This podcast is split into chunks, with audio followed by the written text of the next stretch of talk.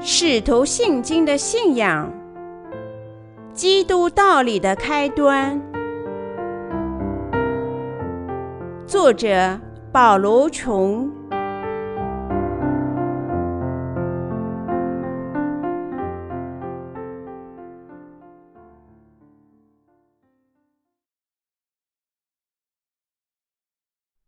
第一步，表白对父神的信仰。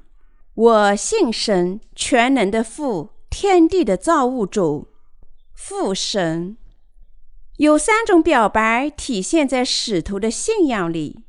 第一，他们表白信仰万能的父神，天和地的造物主，创世纪第一章第一节。第二，他们表白耶稣基督是神的儿子，已经赦免了他们的罪孽。第三，他们表白耶稣基督因圣灵而受任，我们还必须表白信仰父神、儿子和圣灵，因为我们必须和使徒们拥有同样的信仰。对于我们来说，父是神，就像子和圣灵也是神一样。就父、子和圣灵的本质而言，他们同样都是神。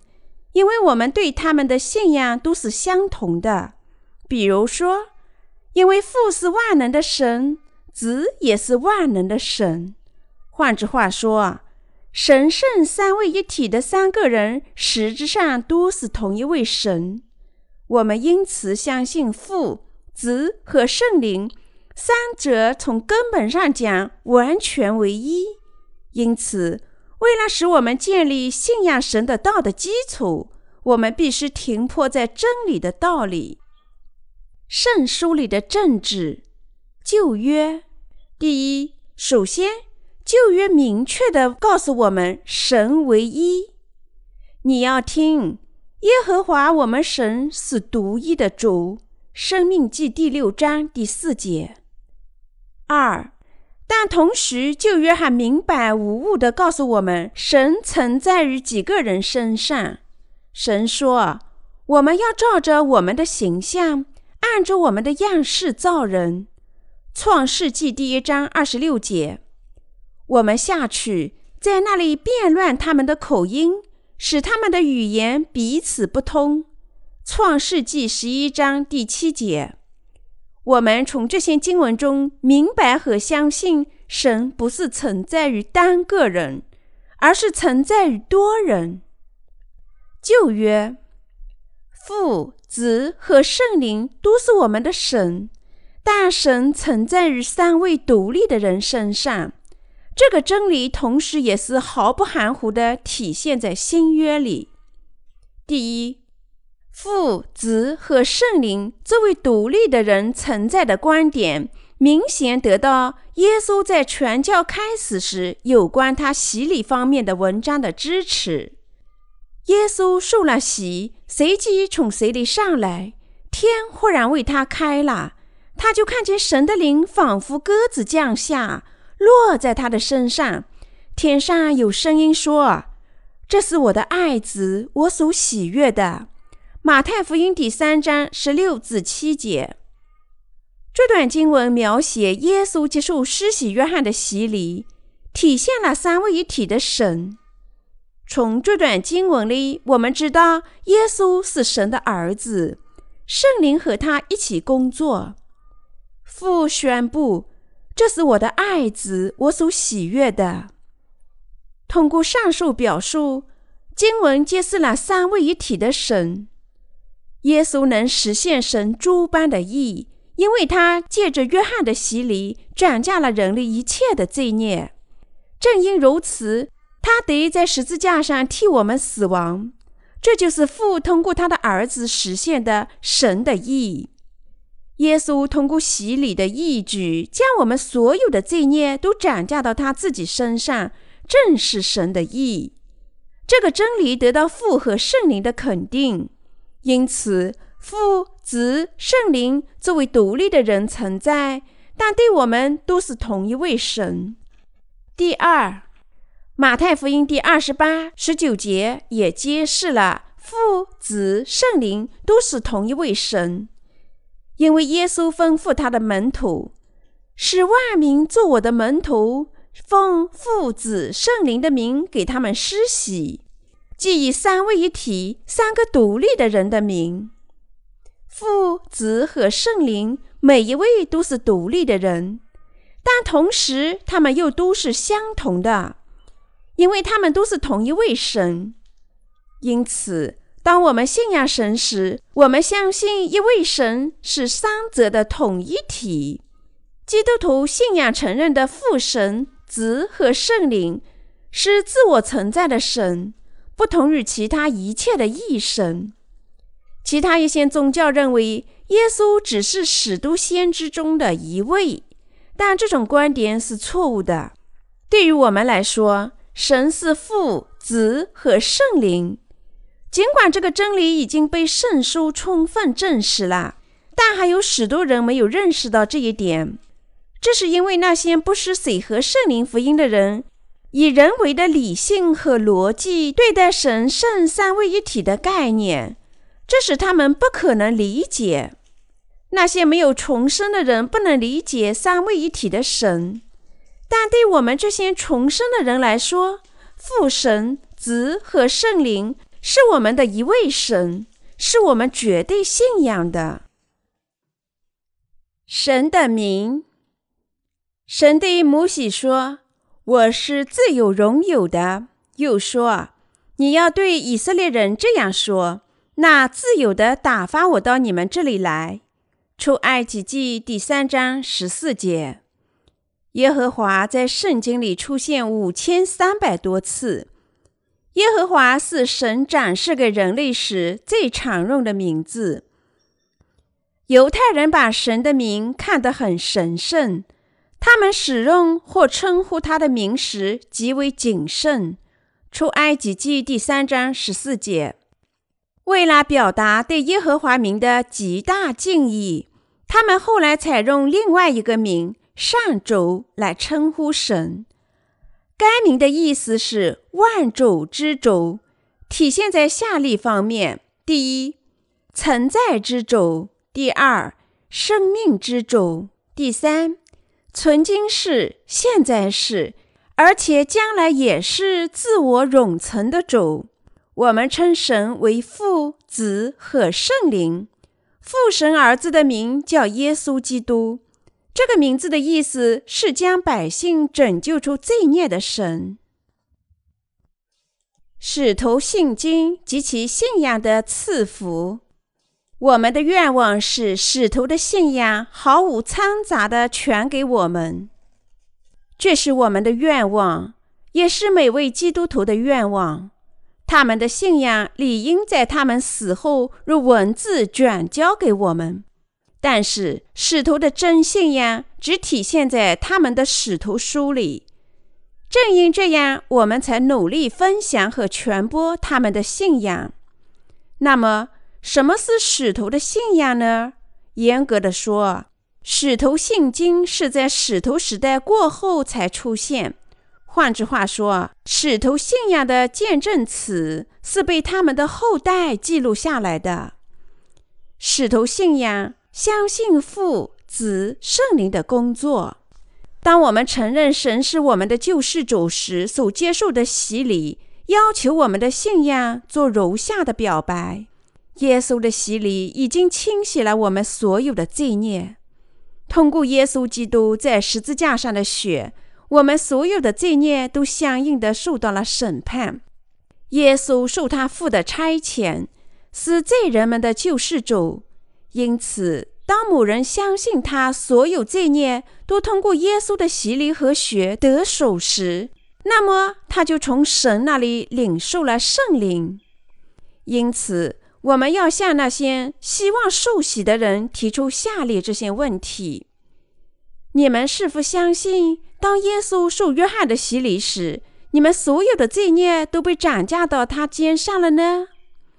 如果答案说是的，我相信，我相信一切的罪孽和天下所有罪孽都转嫁给耶稣了，我们就可以提出另外一个问题：那么你们是否相信耶稣接受约翰洗礼，担当了你全部的罪孽，并在十字架上流血呢？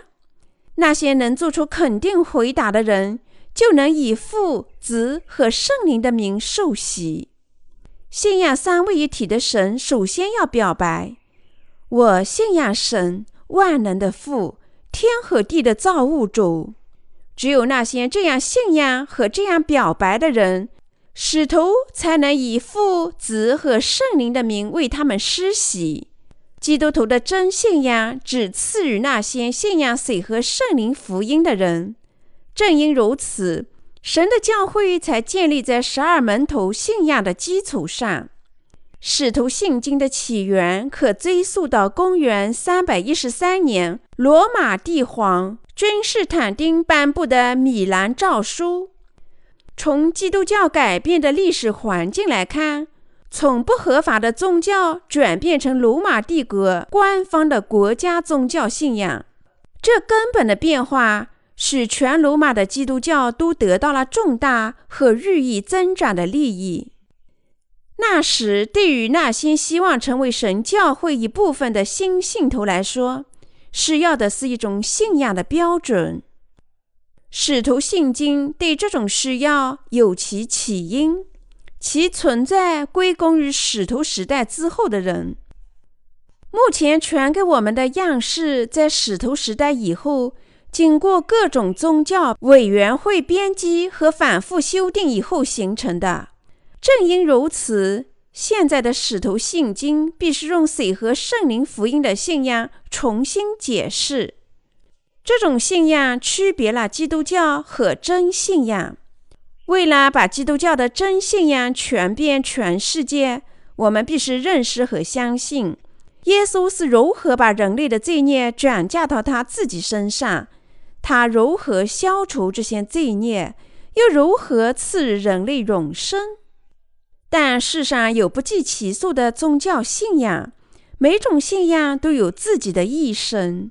这些异神和基督教神的差别就在于前者只是人类创造出来的，而后者的神是自我存在的。要信仰基督教的神，我们就必须抛弃人为宗教信仰的一切假的神。不能做到这一点，一切的努力都是毫无结果的。我们眼前看到对神的信仰如此混乱不堪。原因是我们缺乏对神及其名的认识。在蒙古帝国，有一位被称为布鲁汉的神，人们并没有认为该神创造了世界。然而，蒙古人今天仍然拜布鲁汉为他们的神。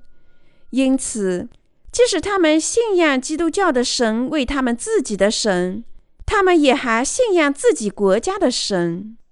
这使得他们不可能有真信仰。如果有人相信基督教的神和他们国神并无区别，那么他就不能遇见基督教信仰所表白的真神。因此，我们必须见证基督教三位一体的神。信神的基督教真信仰为什么如此难以进入世界各国呢？原因就在于他们无法区别自己的义神和基督教的神、父、子和圣灵。造成这种困难局面的另外一个原因是，基督教在历史上未能坚持和传播赦罪的真理，水和圣灵的福音。被传播到蒙古帝国的基督教，向已存在的民族宗教信仰做出了许多妥协。为的是避免与占据主导地位的佛教大法产生任何冲突，这就导致了基督教真理不能开花结果。基督教赎罪的真理无法与佛教大法和谐相处。这个赎罪的真理意味着耶稣为人类斩价了天下所有罪孽，替我们在十字架上死亡，从死亡中复活。并因此拯救了那些信仰他的人。但佛教大法的观点之一是忌讳杀戮。基督教的核心真理是水和圣灵的福音。该真理必须包含耶稣担当罪孽的洗礼及其在十字架上的流血。但是，佛教大法禁止任何杀戮，所以担当罪孽和耶稣死亡的道不能原汁原味地被接受和相信。因此，基督教赎罪的教义不能与佛教的善心大法共存。因此，在蒙古帝国里，基督教最终被佛教吸收，所以在蒙古再也找不到基督教了。此外，在蒙古帝国里的教会面对苦难和迫害时，许多基督教徒毫不犹豫地逃到了佛寺，自然很容易皈依佛教。最终导致了基督教在该国的死亡。基督教从蒙古帝国消失的最大原因，在于蒙古人对三位一体的神信仰不能肯定，他们把佛和耶稣都看作是同样的神，这是导致基督教最终从蒙古帝国消失的原因。只有那些信仰基督教的真神为他们自己的神。而从罪孽中得救的人，才能拥有永生，无论他们是谁，身在何处。因此，我们必须信仰水和圣灵的福音，信仰三位一体的神，他们是我们信仰神教会的基础。我们还必须见证这个真理，这个真理正是使徒的信仰，也是这本书讨论的话题。全世界只有一位神。他就是三位一体的神，他的名叫耶和华，或者叫救世主耶稣，或者圣灵。他是真神，不但是基督徒的真神，而且也是一切宗教人士的真神。谁是使徒？既然信经被称为使徒信经，我们是要首先查明这些使徒是谁。使徒这个词的意思是说被差遣的人，在希腊语中，这个词写成 apostolos，意思是受托传教的代表团。可是严格的说，使徒的称呼只有被耶稣称作十二门徒的人才有资格使用，但从广义上讲，也使用于其他杰出的基督教师傅，如巴拿巴。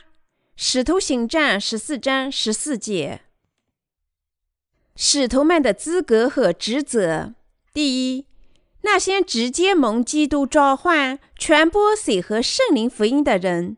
马可福音第三章十三节，路加福音第六章十三节，加拉太书第一章第一节。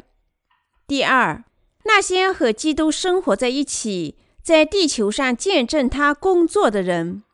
耶稣基督的门徒是见证人，他们目睹基督用生命实现了神的意。使徒行传第一章二十一至二十二节，哥林多前书第九章第一节。第三，那些被圣灵充满的人获得能力完成基督吩咐的工作。使徒行传十五章二十八节，哥林多前书第二章十三节。帖撒罗尼迦前书第四章第八节，约翰一书第五章九至十二节。第四，那些被赐予创造奇迹的能力的人，在地球上见证水和圣灵的福音。神赐予使徒大能，使耶稣基督得以通过他们显示出救世主神。使徒行传第九章四十节。哥林多后书十二章十二节，希伯来书第二章第四节。第五，那些从神那里领受特别召唤以及特别赐福的人，使徒行传第九章十五节，哥林多后书第一章第一节，加拉太书第二章第八节。赐予使徒们的权柄，就是饶恕百姓罪孽的权柄，因此。目视那些拥有这种权柄的人，导致自己的毁灭。犹太人是否信神为创造之父？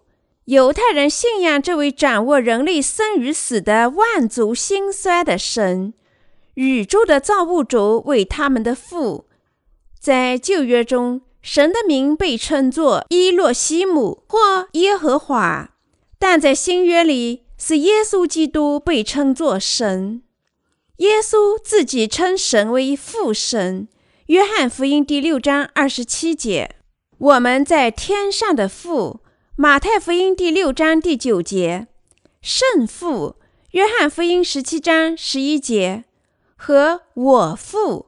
约翰福音二十章十七节，反复告诫门徒要在内心接受他的教导。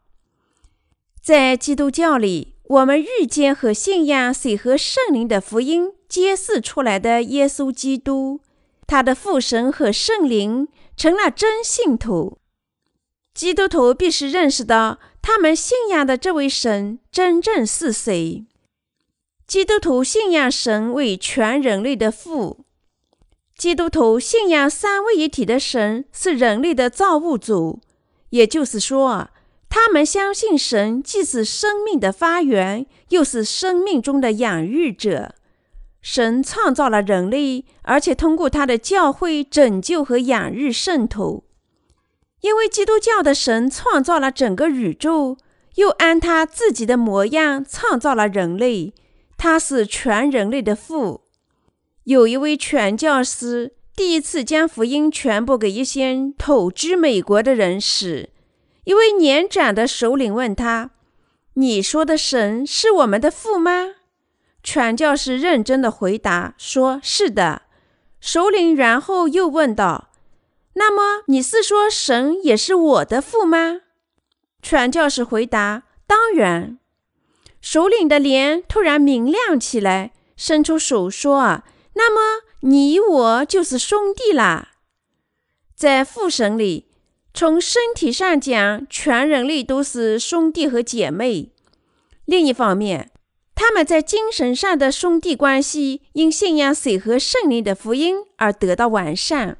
只有当遇见和侍奉作为人类根源的造物主神时，世界才有真和平。如果人类仍然忽视神，只寻求他们自己祖先的根和追求沙文主义的爱国主义，人性肯定会因傲慢、贪婪、妒忌、仇恨、冲突和战争而自我毁灭。因此，我们大家必须因信在神赐予我们的水和圣灵福音里，成为神的精神子女，使父神赐予我们温暖的早晨阳光、美丽的日落、一年四季和日夜的更替，是他喂养和营养了一切生命的形式，包括人类和动物，降下雨雪，赐予我们大地上丰富的果子。所以，诗篇一百章第三节歌唱道：“你们当晓得耶和华是神，我们是他造的，也是属他的。我们是他的民，也是他草场的羊。因为神知道我们身体的功能，他在一年四季里用适时的产品喂养我们。比如，我们因夏季天气炎热而大量流汗。”神就赐予我们新鲜多汁的水果，如桃子、西瓜、西红柿、葡萄以及其他水果。特别的是，我不禁对自己的身体奇妙的工作感兴趣。现在大家都知道，人类的生命在于血液，但这个事实在三千五百多年前就已经书写在圣经里了。利未记十七章十一节。每天血液在我们的体内循环六百七十五多公里。如果我们在一天时间里脚下地步行四十多公里，我们大家都会精疲力竭。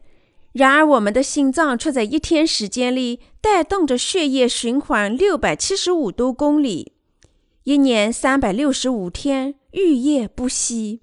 我们入睡熄灯，但我们的心脏却不停息。那么，谁在为这些心脏充气呢？是生命的父，他在我们未知的生命最奥秘的深处工作。人类呼吸的空气，他们饮用的水，以及他们吃的食物，毫无疑问，全部都是神赐予的。正因如此，雅各，一位有信仰的人说：“就是一生牧养我直至今日的神。创世纪四十八章十五节。以赛亚书也对那些不领情的以色列百姓说：“天哪，要听；地啊，侧耳而听。因为耶和华说：我养育儿女，将他们养大，他们背逆我。牛认识主人，驴认识主人的草。”以色列人却不认识，我的名却不留意。以赛亚书第一章二至三节。因此，我们必须认识，是神喂养和滋养了人类的灵魂。神是营养师，是人类的父。我们必须承认，神已从天下的罪孽中拯救了我们。神将我们拯救出罪孽的爱心是无限和永恒的。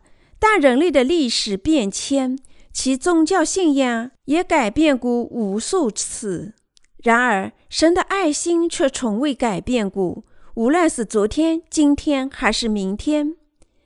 百姓肉体上的爱不能永远持久，情绪激动，我们会以为那是爱心，但马上又改变了。不断变化的东西只有情绪。人类肉体上的情绪始终都是自私的，以自我为中心。但神诚实的爱是绝对的、牺牲的和永恒的。正因如此，圣经告诉我们，神深爱世人，才差遣他唯一的亲儿子。他就是这样将我们从天下的罪孽中拯救出来。所以，罗马书第五章第八节说。唯有基督在我们还做罪人的时候为我们死，神的爱就在此向我们显明了。约翰福音第三章十六节说：“神爱世人，甚至将他的独生子赐给他们，叫一切信他的不至灭亡，反得永生。”约翰一书第四章第十节说：“不是我们爱神，乃是神爱我们。”差他的儿子为我们的罪做了挽回祭，这就是爱啦。我们必须信仰神，但我们还必须靠信仰水和圣灵的福音，从我们所有的罪孽中得救，并领受永生。神聆听我们的祈祷。父亲与孩子之间的关系，就好像血与肉之间的关系，同样。那些信神的人，因信仰耶稣基督的洗礼以及血，这位赦罪的福音而成了他的子女，所以他们能共同生活在一座房子里。虽然我们同生活在这个地球上，只有神的教会才是圣徒的屋。当我们抛弃这个世界时，我们的屋就是永恒的天国。称神为我们自己的父。和从我们所有罪孽中得救的赐福，只有在相信水和圣灵福音的信仰里才有可能。因此，罗马书第八章十五节说：“你们所受的不是奴仆的心，仍旧害怕；所受的乃是儿子的心，因此我们呼叫阿爸父。”这是一个不可思议的事实，而且绝对正确。水和圣灵真福音就是饶恕每个人一切罪孽的福音，因此是靠信仰我们才被饶恕所有的罪。圣灵只来到那些靠信仰水和圣灵福音而被饶恕了一切罪孽的人身上。只有那些已经领受了圣灵的人，才能成为他的儿女。凭着对主的信仰。他们大家都能以耶稣基督的名从神那里得到一切的请求，因此，约翰福音十六章二十三节说：“我实实在在的告诉你们，你们若向父求什么，他必因我的名赐给你们。神是父，无论信徒多少次呼唤他的名，他既不厌烦，也不责备。”雅各书第一章第五节。我们必须相信神会赐我们产业。那些信仰主赐予水和圣灵福音的人，已成了他养子养女。正如罗马书第八章十五节所说：“你们所受的不是奴仆的心，人就害怕；所属的乃是儿子的心，因此我们呼叫阿爸父。如果他们成了神的儿女，那就意味着他们肯定能享受到死后的产业，如罗马书第八章十七至十八节所说：“既是儿女，便是后嗣，就是神的后嗣，和基督同作后嗣。如果我们和他一同受苦，也必和他一同得荣耀。”我想，现在的苦楚，若比起将来要显于我们的荣耀，就不足介意啦。这里“后嗣”这个词被强调了三次，意思是说，那些继承神的人就是他的后代啦。加拉太书第四章第七节还说：“可见从此以后，你不是奴仆，乃是儿子啦。既是儿子，就是靠着神为后嗣。”这个词组和基督同作后嗣，告诉我们。我们能继承基督教的神所拥有的一切。从我们自己来说，离开水和圣灵福音的信仰，我们甚至不能进入天国。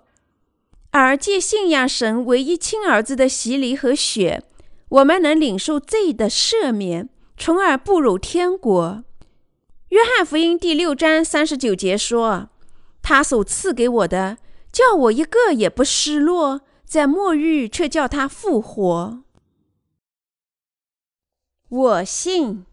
约翰福音第一章十二至十三节，对使徒信经的信仰表白，就是宣布使徒的信仰，断定他们如何严格的信神。因此，这种信仰必须从表白开始。我信仰万能的父神。这么做的原因是我们希望拥有神要求我们的那种信仰。过信仰生活就是要求每个人相信三位一体的神，因为知道和信仰万能的神，信仰就有了开端。这种信仰表现出我们希望得到神要求我们的那种信仰。当我们信神时，我们就不会以自己的推理思维或者试验得出神创造宇宙的结论。我们只靠信仰神造物主的道得出这个结论。碰到我们自己不能直接鉴别和证实的问题，我们只能接受权威的道。圣经的道就是权威的真理。先知和使徒是受圣灵感动的圣经作者。耶稣是救世主神，他医治了百姓的不治之症，甚至让死者复活再生。受神感动，先知写下了从神创造宇宙到借他儿子耶稣拯救百姓的神的道，原汁原味的信仰他们的作品，我们就能确定神的道的真理，就能遇见真理的神。在基督教里。真正信仰耶稣为救世主的人，都信仰把他们拯救出一切罪孽的水和圣灵的福音，因为该福音的主角是耶稣。我们信仰他的道，把耶稣说的道看成是我们自己说的话。我们大家必须信仰这位基督教神的道。我们需要这位救世主，因为我们一出生就是罪人。这人在信仰耶稣赐予他们水和圣灵福音之道时，就得救了。这就是神赐予人类的真理。